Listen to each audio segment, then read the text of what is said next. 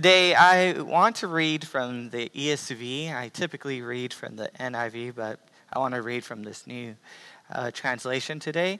Uh, if you have your Bibles, feel free to open it up with me to Exodus twenty, verse seven.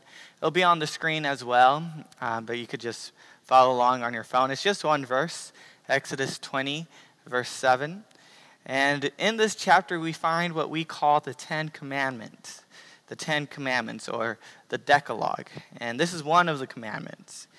Um, Exodus twenty-seven in the E S V says this: "You shall not take the name of the Lord your God in vain.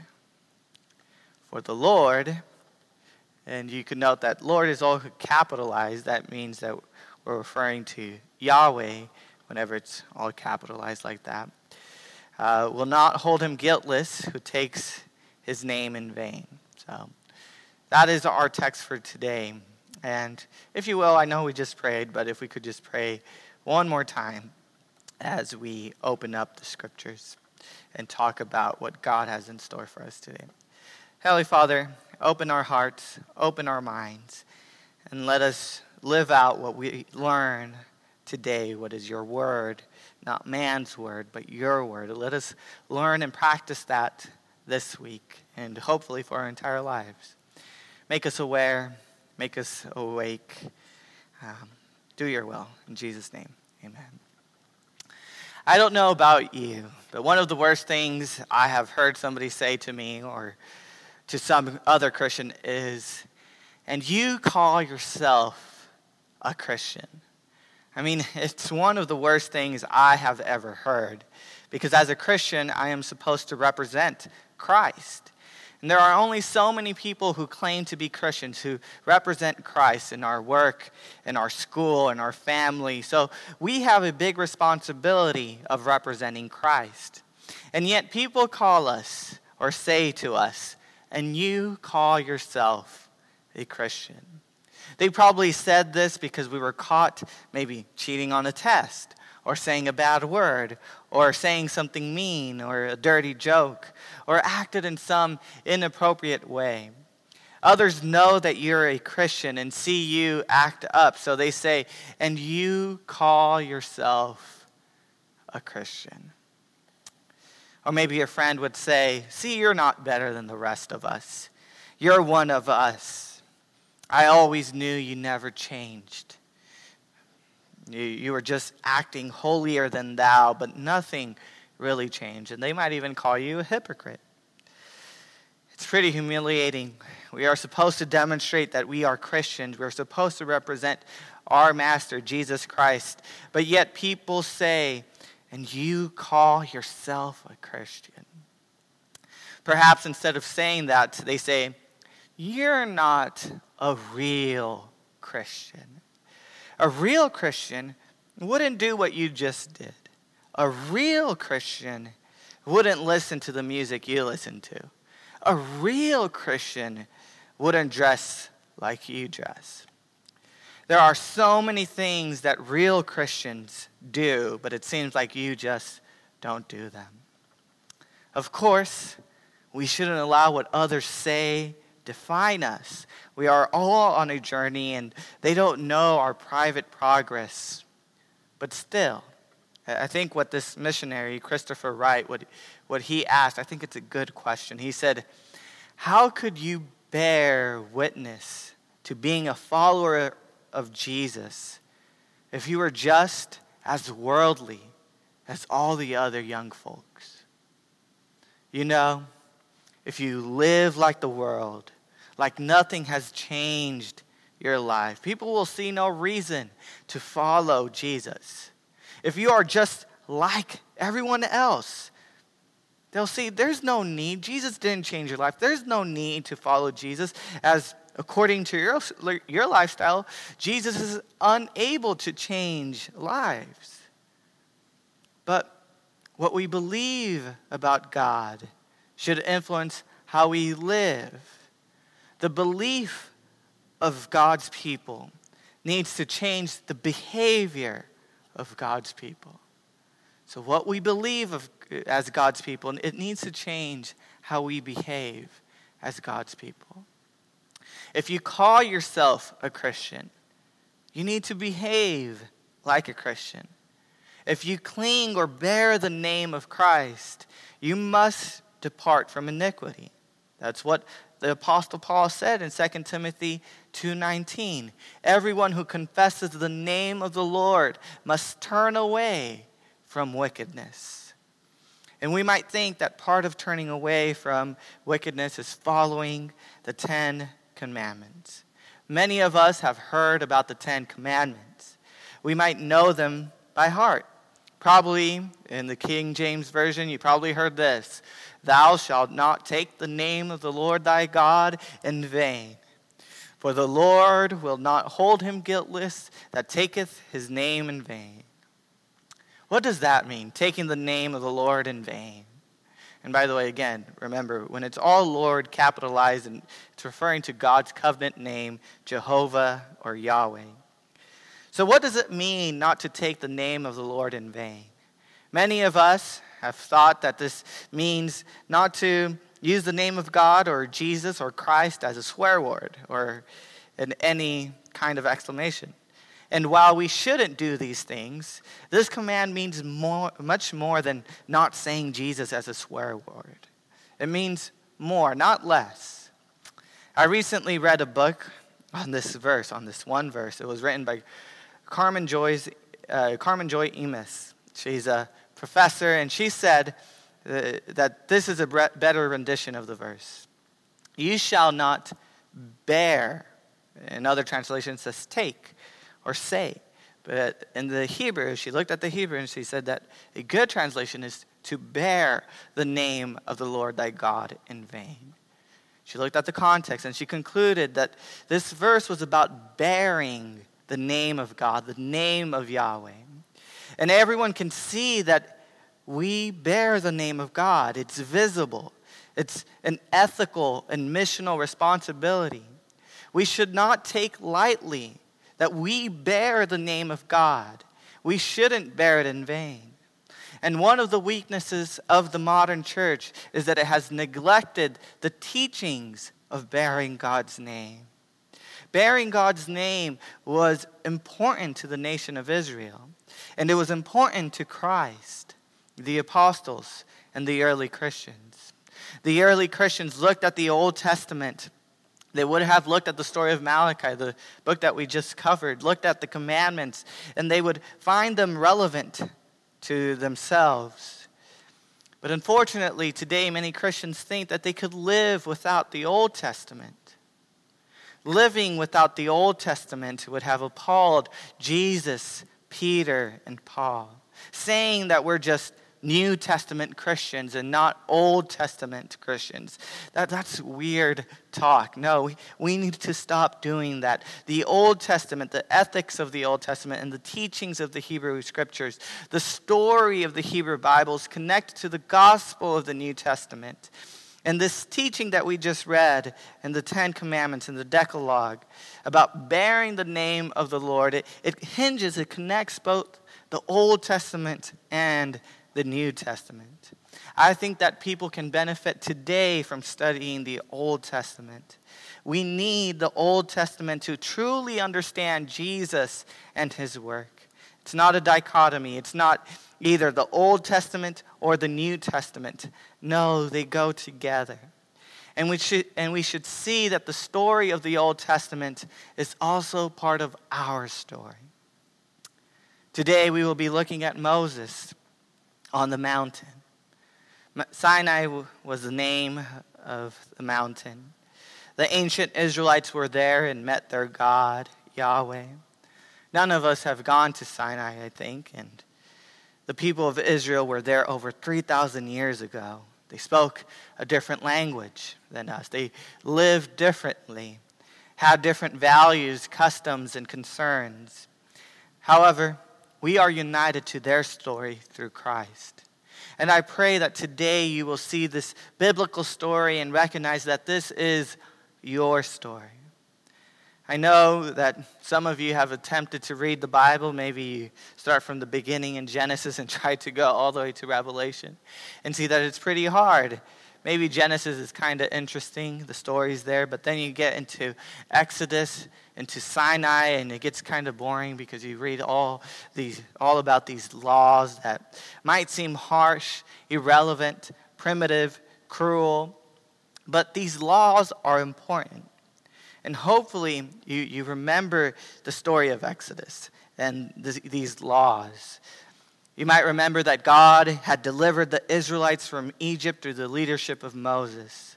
The slaves were free, and they started traveling through the wilderness. They were hungry and thirsty, and eventually they arrived at Mount Sinai. Moses climbs up to meet with God on the mountain. The people and God meet. And God then just gives them rules. Can you imagine Moses? The Israelites had just been delivered. They go to the mountains, and, and then God just gives them rules. He probably said, uh, Lord, isn't this the part where you bless us, or the part where you give us food? These people have been on a journey, and you're just giving them rules? Couldn't God just have waited? But these rules were important. These rules would show the world that Israel was wise and understanding. Wisdom through the law. Yeah, the, the, the, the Hebrews, the Israelites had fled Egypt. They were children of Abraham. And the group consisted of a mixed multitude. It consisted of refugees and former slaves who were seeking a better life. It wasn't easy leaving. They wondered whether they were safe. They asked about where they were, they were going. They wanted to know what they would eat and who's in charge. They desired to know who Yahweh, the God of Moses, was and what he expected of them. On their journey to their destination, they were in the process of liminality. Liminality is an interesting word. This word is used to talk about things that are like in limbo. Like, say you're standing in a doorway. You're neither in nor out. We all experience liminality, like all moms, right? There were a time that they were pregnant, and at one point, and a pregnant woman, she enters liminality because she's like a mom, but at the same time, she's not. It's in this in-between place, liminality. It usually is temporary, but it can last for a while. Uh, a lot of immigrants and refugees experience liminality. They lack papers to work legally or to even stay in their host country. They always feel like an outsider, but yet they are a very they are part of the country, and they never know whether they should start putting roots or start packing. They're in this weird spot. Colleges and schools, they intentionally create liminality. Students are expected to enter this passing phase. You learn the ropes, and just when you get used to it, you graduate. By the way, I'm graduating next Saturday, so yay. Yes. Um, but the nation of Israel, they were in a liminal space. Uh, the wilderness and their time at Sinai was temporary. Just like school, the wilderness was supposed to prepare Israel for when they entered the promised land. Israel had been liberated from slavery in Egypt, but they had not arrived at their final destination. They had left everything in Egypt, but like, how were they supposed to live? How were they supposed to survive? They felt vulnerable, these, these slaves and refugees. They, they were uncertain. Yes, they, they escaped slavery, but now, how are they supposed to live? Who was this God? So God puts them in this space in the wilderness, and it's a space of liminality, a space where they're learning. He kept them there until they're ready. And to prepare them, God spoke to them and gave them the Torah, the law. And the, the purpose of the Torah was for leadership, guidance, protection, and provision. God invited them to begin walking in a new way by trusting him. In this liminal space, the Israelites could hear the voice of God. Trust in God is not automatic. It's a process. And God spends time with the Israelites so that they could learn. And he works patiently with the Israelites. A lot of the times, the Israelites failed. They failed to trust in God. But God was patient. God had partnered with Moses. I, I hope that you know the story of Moses. It's a beautiful story. Moses was a Hebrew, a descendant of Abraham. In Egypt, Pharaoh decided to kill all of the Hebrew babies, but through a series of fortunate events, Moses was delivered and grew up in the royal palace of Egypt. You might remember the movie, The Prince of Egypt. Eventually, Moses fled Egypt and became a shepherd. As a shepherd, he found a burning bush. God spoke through the burning bush. God reminded Moses about the Beriyet, the, the covenant, the covenant that God had made with Abraham. And God was still faithful to that promise that he had made with Abraham. He would deliver the Israelites, and God was going to use Moses to deliver the Israelites. Moses asked, "Who am I to do this?" Exodus three eleven, Moses is talking. Who am I that I should go to Pharaoh and bring the Israelites out of Egypt? And God responded, Exodus three twelve, the following verse, I will be with you. Isn't that kind of interesting? I will be with you. Moses asked God, who am I to take all of these Israelites out of Egypt? And God says, he, he doesn't answer the question. He just says, I will be with you. Carmen Joy Imes said, it doesn't matter who Moses is. It matters only that God is with him. It didn't matter who Moses was, what he had learned in the royal palace. It, it didn't matter that he was a shepherd. God wasn't like, hey, you have learned all of these great things in the royal palace. Instead, God only said, I will be with you. I will be with you. And that's enough. That's enough for Moses to get up and go to Pharaoh and to deliver the Israelites from slavery. I will be with you. And this sounds a lot like what Jesus said in the Great Commission, his last words before he ascended. Matthew twenty-eight twenty, he gives commands that you should go make disciples, teaching them, baptizing them. And then he ends with this, and surely I am with you always. I am with you always. That's enough to cause us to do anything. That was enough to help Moses deliver the Israelites from the Egyptian world power. And Moses did do that. He took the Israelites away from Egypt. And he took them to the mountain, as three twelve, Exodus three twelve said. At Mount Sinai, which was the picture that we saw at first, the Israelites would worship the Lord.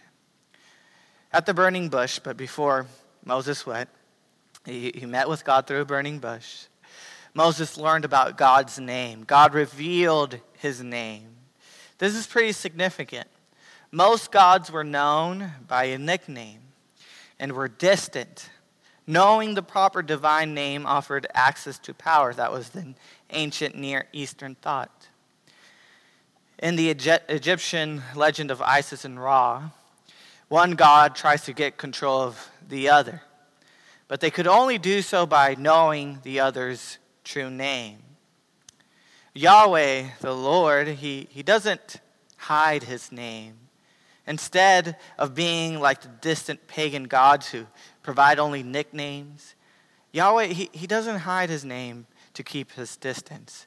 Instead, he reveals his name to Moses.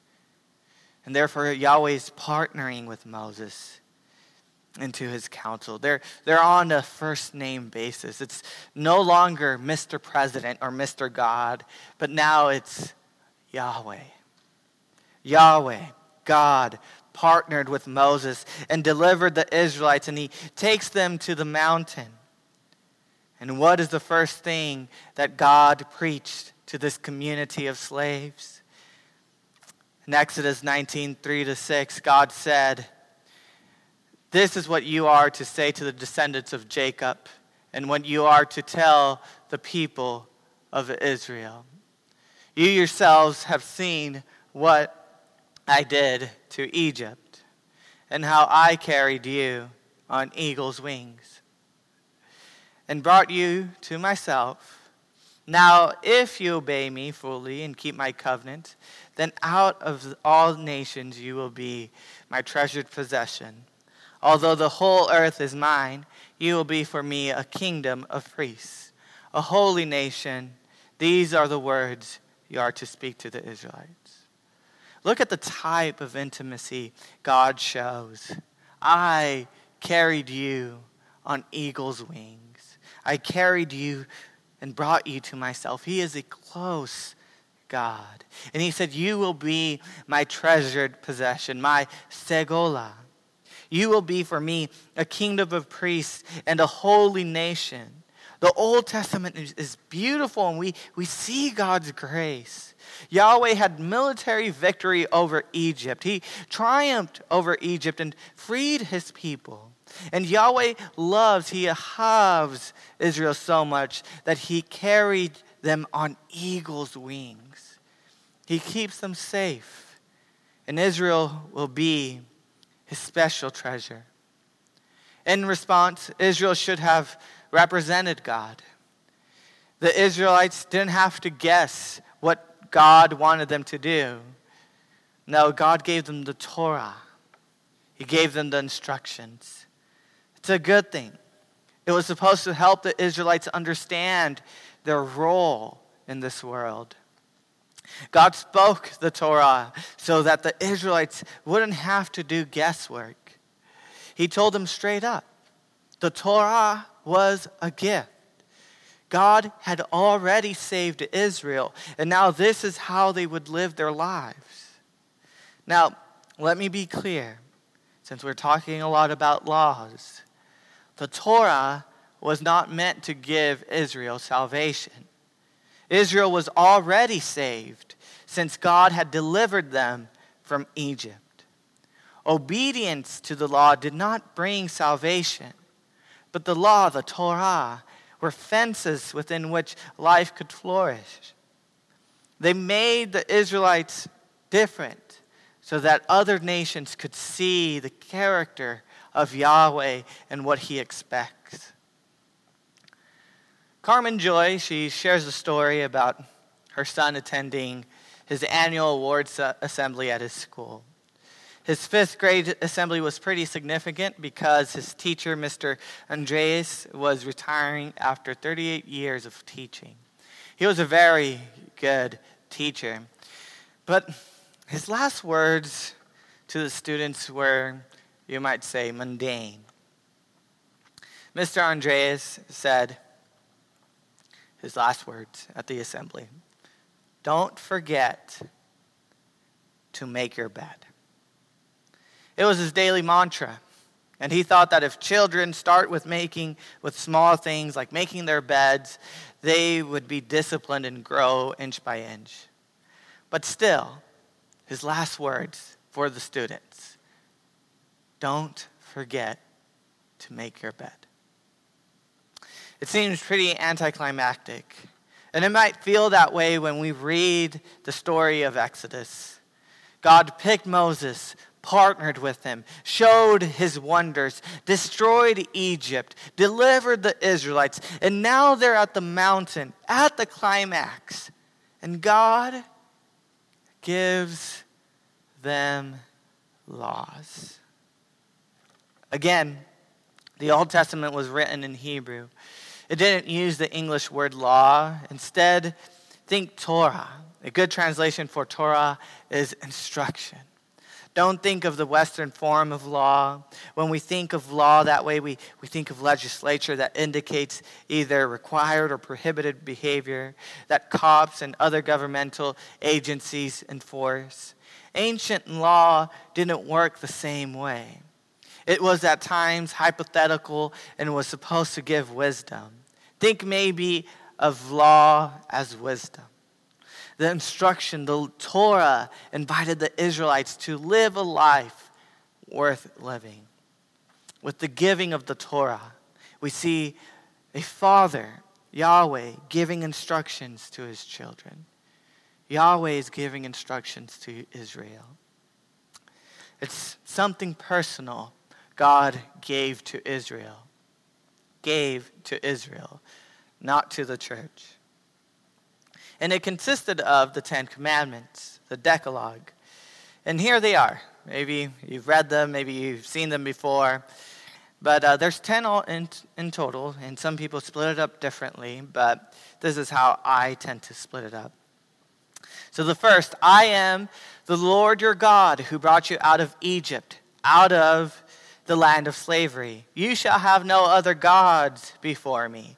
You shall not make for yourself an image in the form of anything in heaven above or on the earth beneath or in the waters below. I shall not, you shall not bow down to them or worship them. For I, the Lord your God, am a jealous God, punishing the children for the sin of the parents to the third and fourth generation, that is, that, that generation that was present of those who hate me, but showing love to a thousand generations. So he may focus on the current generation, but the generations that follow, he shows love for those who love me and keep my commandments. And two, you shall not misuse the, the name of the Lord your God, for the Lord will not hold anyone guiltless who misuses his name. Number three, remember the Sabbath day by keeping it holy. Six days you shall labor and do all your work. But the seventh day is the Sabbath to the Lord your God. On it you shall not do any work, neither you, nor your son, nor your daughter, nor your male or female servant, nor your animals, nor any foreigner residing in your towns. For in, the six, for in six days the Lord made the heavens and the earth, the sea and all that is in them. But he rested on the seventh day. Therefore the Lord blessed the Sabbath day and made it holy. The fourth command, honor your father and your mother so that you may live long in the land the Lord your God is giving you. The fifth command, you shall not murder. The sixth command, you shall not commit adultery. The seventh command, you shall not steal. The eighth command, you shall not give false testimony against your neighbor. And the ninth command, you shall not covet your neighbor's house. And the fourth command, the tenth command, sorry, you shall not covet your neighbor's wife or his male or female servant, his ox or donkey, or anything that belongs to your neighbor. So these are the Ten Commandments, the Decalogue.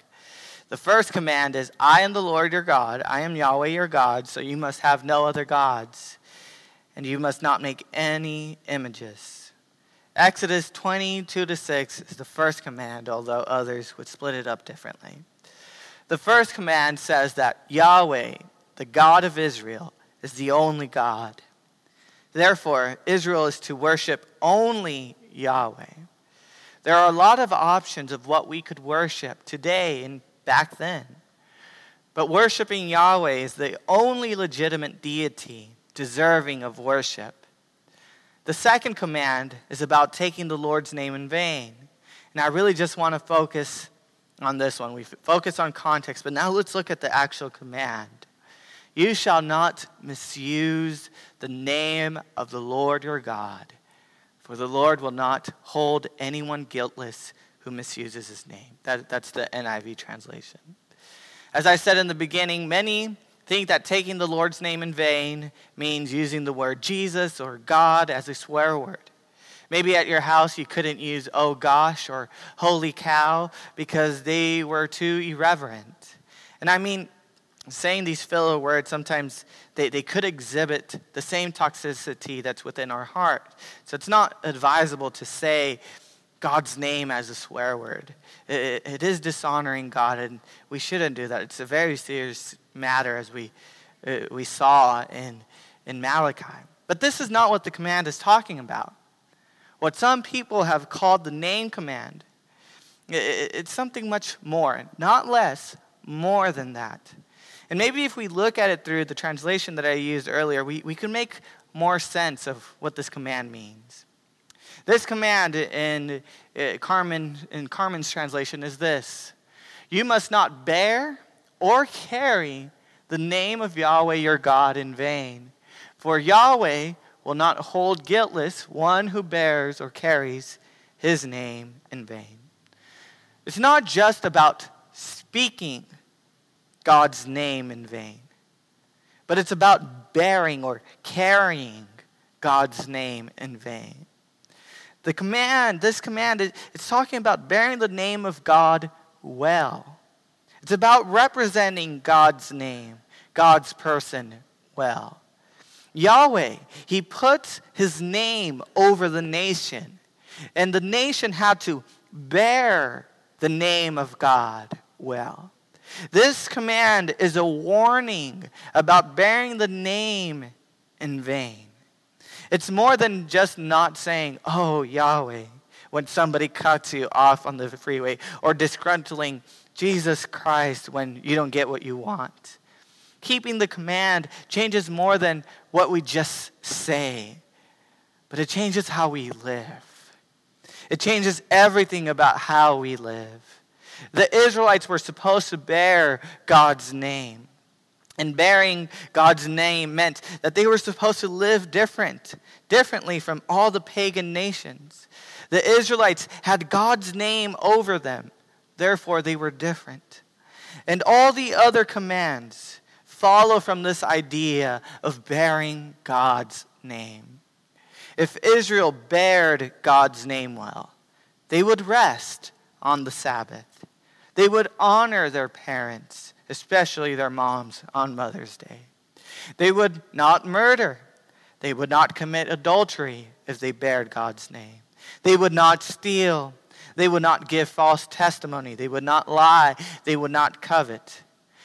God gave his name to the Israelites. The Israelites essentially had this invisible tattoo on them that said, God's. They had to bear the name well.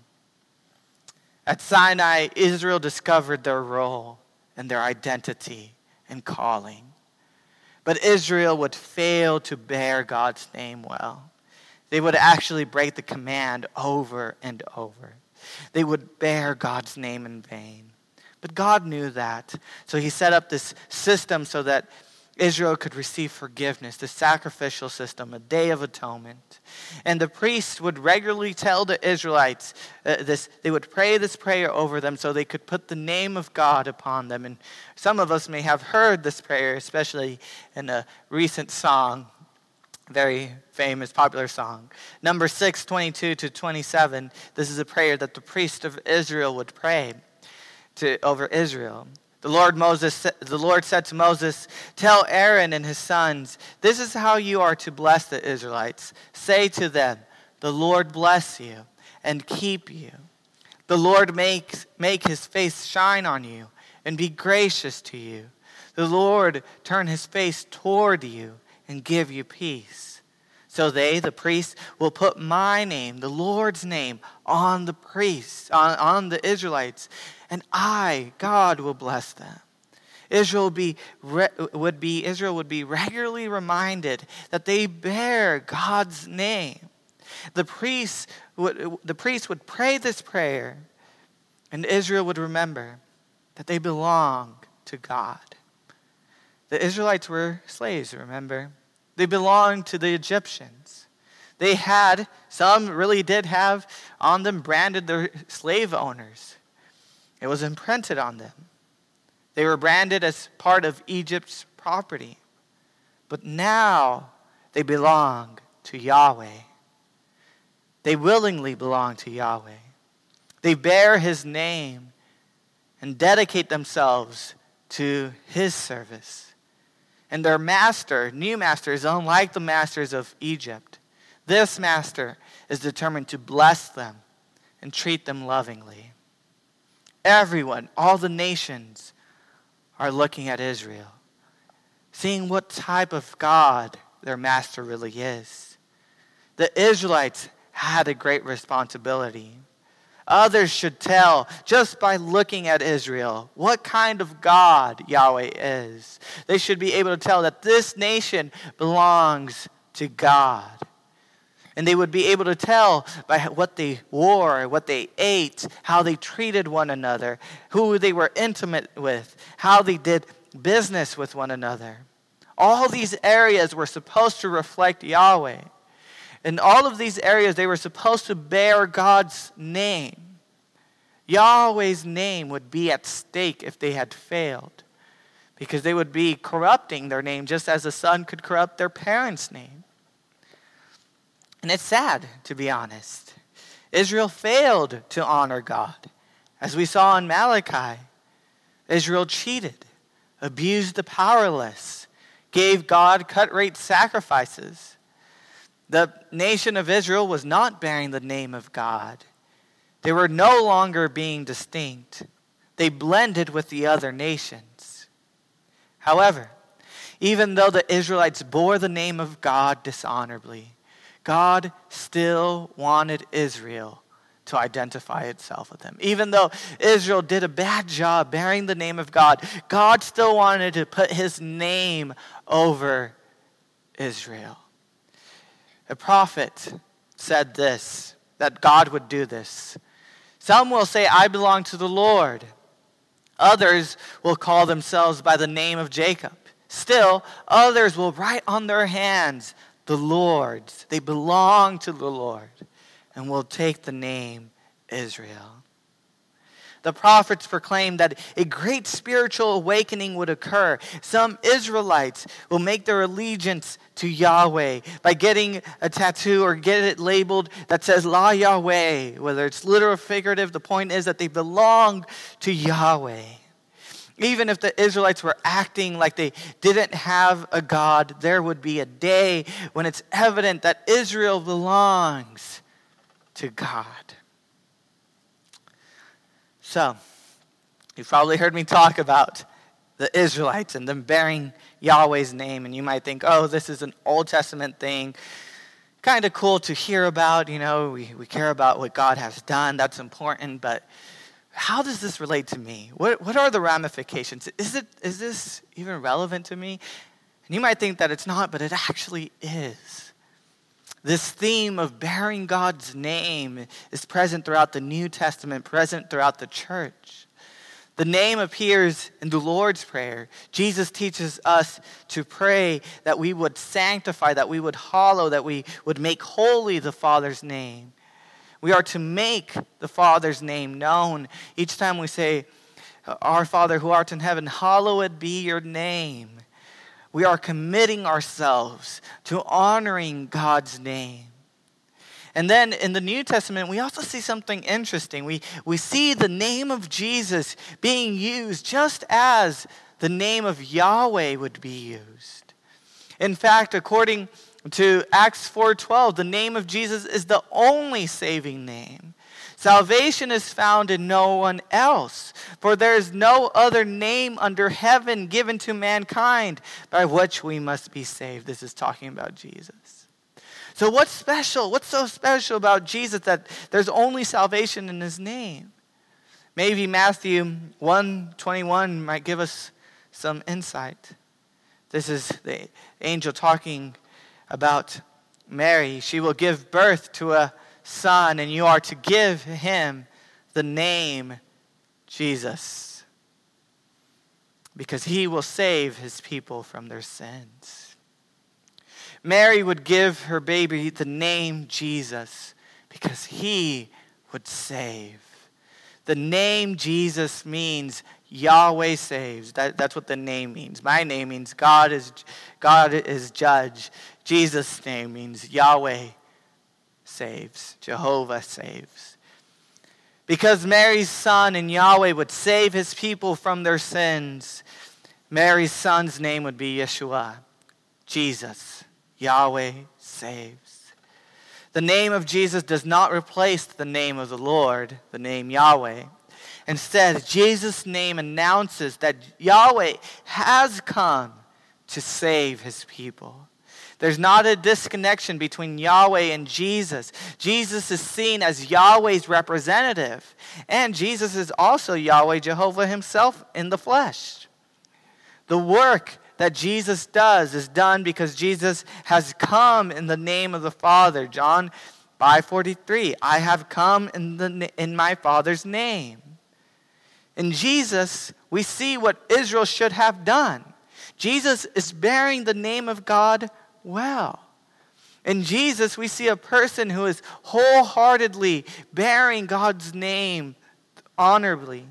In Jesus, we see a human who is fully committed to making God's name known. Every action that Jesus does, it, it shows, it is marked with the name of the Father.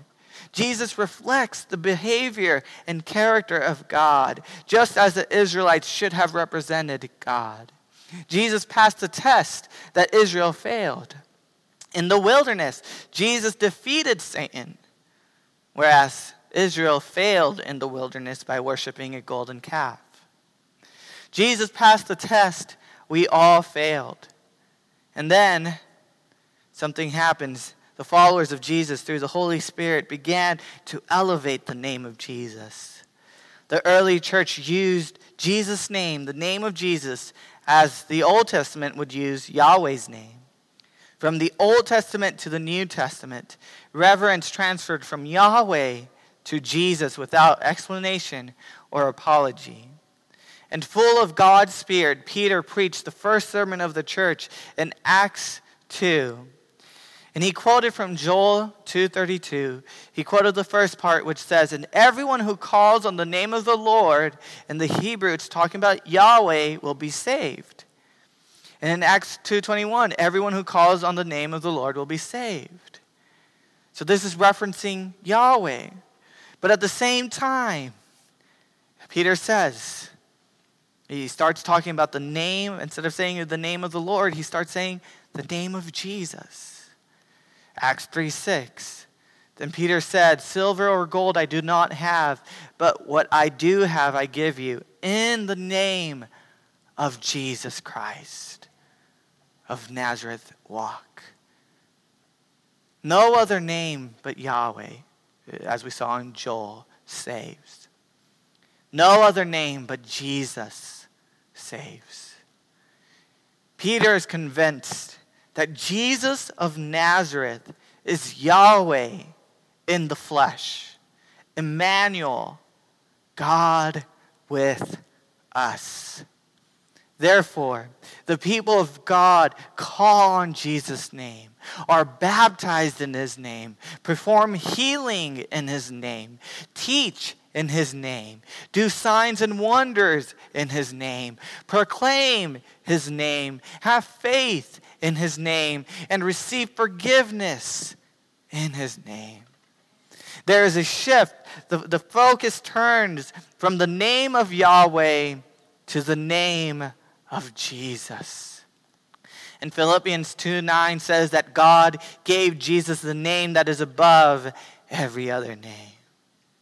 Because Jesus has finished all work, all the work that the Father had given him, God has given him the name that is above every name. Jesus finished all the work the Father had assigned him, but he didn't finish all work. Let me say that again. Jesus finished all the work the Father had assigned him, but he didn't finish all work. In fact, Jesus has left work for us, his disciples, to do. We are commissioned to carry out his mission. Look at what the Lord said about Paul, a disciple of Jesus, in a very literal translation of the N A S B. This is the Lord Jesus, and we're almost closing. Give me two minutes. This is Jesus talking to Paul. The Lord said to him, "Go," for he is talking in reference to Paul, for he, Paul, is a chosen instrument of mine. He's an instrument to do what? To bear my name before the Gentiles and kings and the sons of Israel. Paul was an instrument of the Lord. This is when the Lord spoke to Ananias. Paul was an instrument of Jesus. To do what? To bear the name of Jesus. And do we as disciples have that same calling? We are instruments who bear the name of Jesus, the name of God. We sing, we worship, we serve, we live as bearers of God's name. Do whatever it takes to bear the name of God well, even if it takes us to a cross. Bearing the name of Jesus means that we have the task of reflecting Christ through our behavior. Carmen Joy said, while Israel's task had been to bear Yahweh's name among the nations, the church, you and me, we now have the responsibility to bear Jesus' name among the nations. We are ambassadors of Christ. We are his emissaries. We do life in the name of Christ. And in the name of Jesus, we are supposed to make more disciples, baptizing them and teaching them.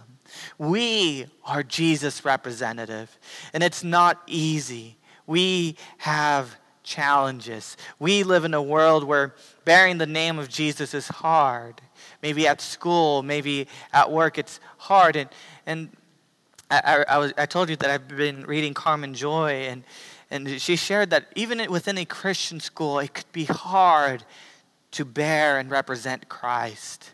She shared her experience as a Christian within a Christian school. You think that within a Christian school, you wouldn't face judgment or persecution for being a Christian, right? That, that it would be easier to be a Christian, right? But I wish that was the case. And as a teacher, I have witnessed t- students tease other students for listening to Christian music. Carmen Joy shared that she felt a lot of pressure to stop ta- to stop taking her faith so seriously. She was teased a lot.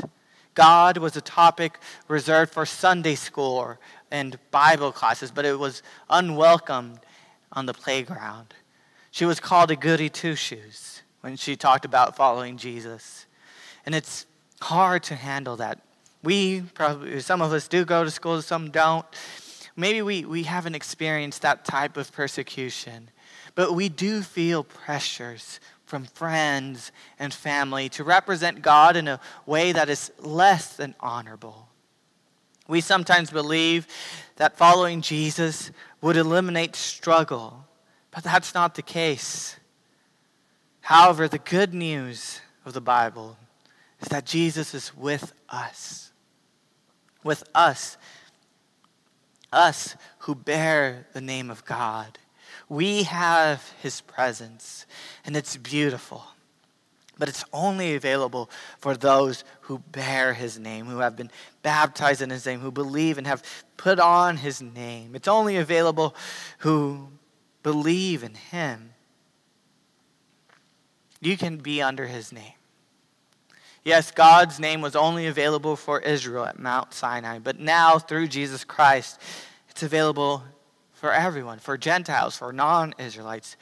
Everyone is invited. You are invited. It is a big responsibility to take God's name because you don't want to take it in vain. But even though it's a big responsibility, it's the best decision that you could ever make. And, you know, it's hard, but we are all here. Encounter Church is here to help you out. All of us. Each one has our own perspective, and we can contribute through the Spirit different things, things that God has taught us. We are small, but we do strive to bear God's name and, and do it the best that we can. We're not perfect, but we are marked with his name. And while we do mess up in bearing his name, we sometimes do do that in vain. God is willing to forgive us. We are forgiven people who strive to bear God's name well. And I pray that this week you may do that. Let's all bow our heads.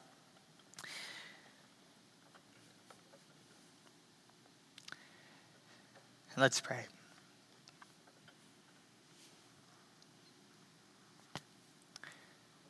Father, I, I pray for everyone here. If they have not made the decision to bear your name, I pray that you may lead them. If they're watching online, lead them.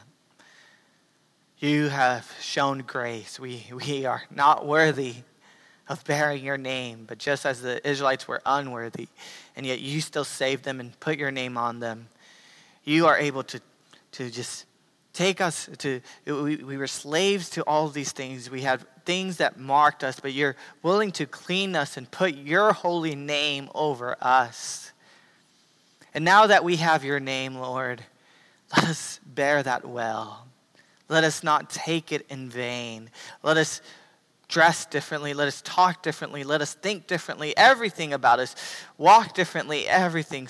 Just everything, everything. Let it point to you somehow. Let it be clear that we are Christians. We don't want to bear your name in vain. We want to do it well. Let us be instruments, God, just as Paul was called to be an instrument. Thank you for your grace and your love. In Jesus' name we pray. Amen.